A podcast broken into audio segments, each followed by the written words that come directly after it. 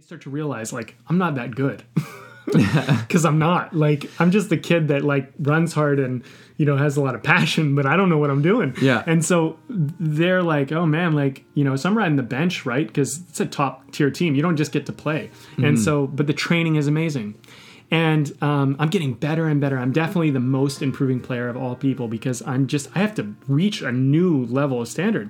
And I remember my dad and my mom and whatever, we were in the kitchen one day, and my dad was talking about, you know, saying something about performance and whatever and showing up and all this. And I said, yeah, you know, with soccer, but, but I'm new. And he goes, yeah, you're not going to be new forever.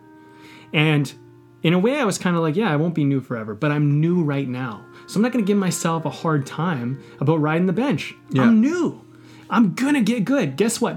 Two years later, I was the captain of my soccer team.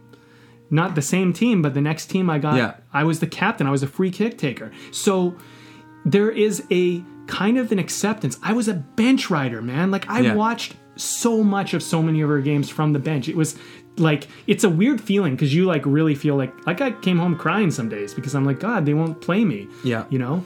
Um, but then I got to the point where I was the captain. I was the main guy on the team. This is the thing about seasons, is that when I was on that really hard team, they were planting seeds. They were creating roots for me that allowed me to be captain material. Yes. But I had to ride the bench to be that guy.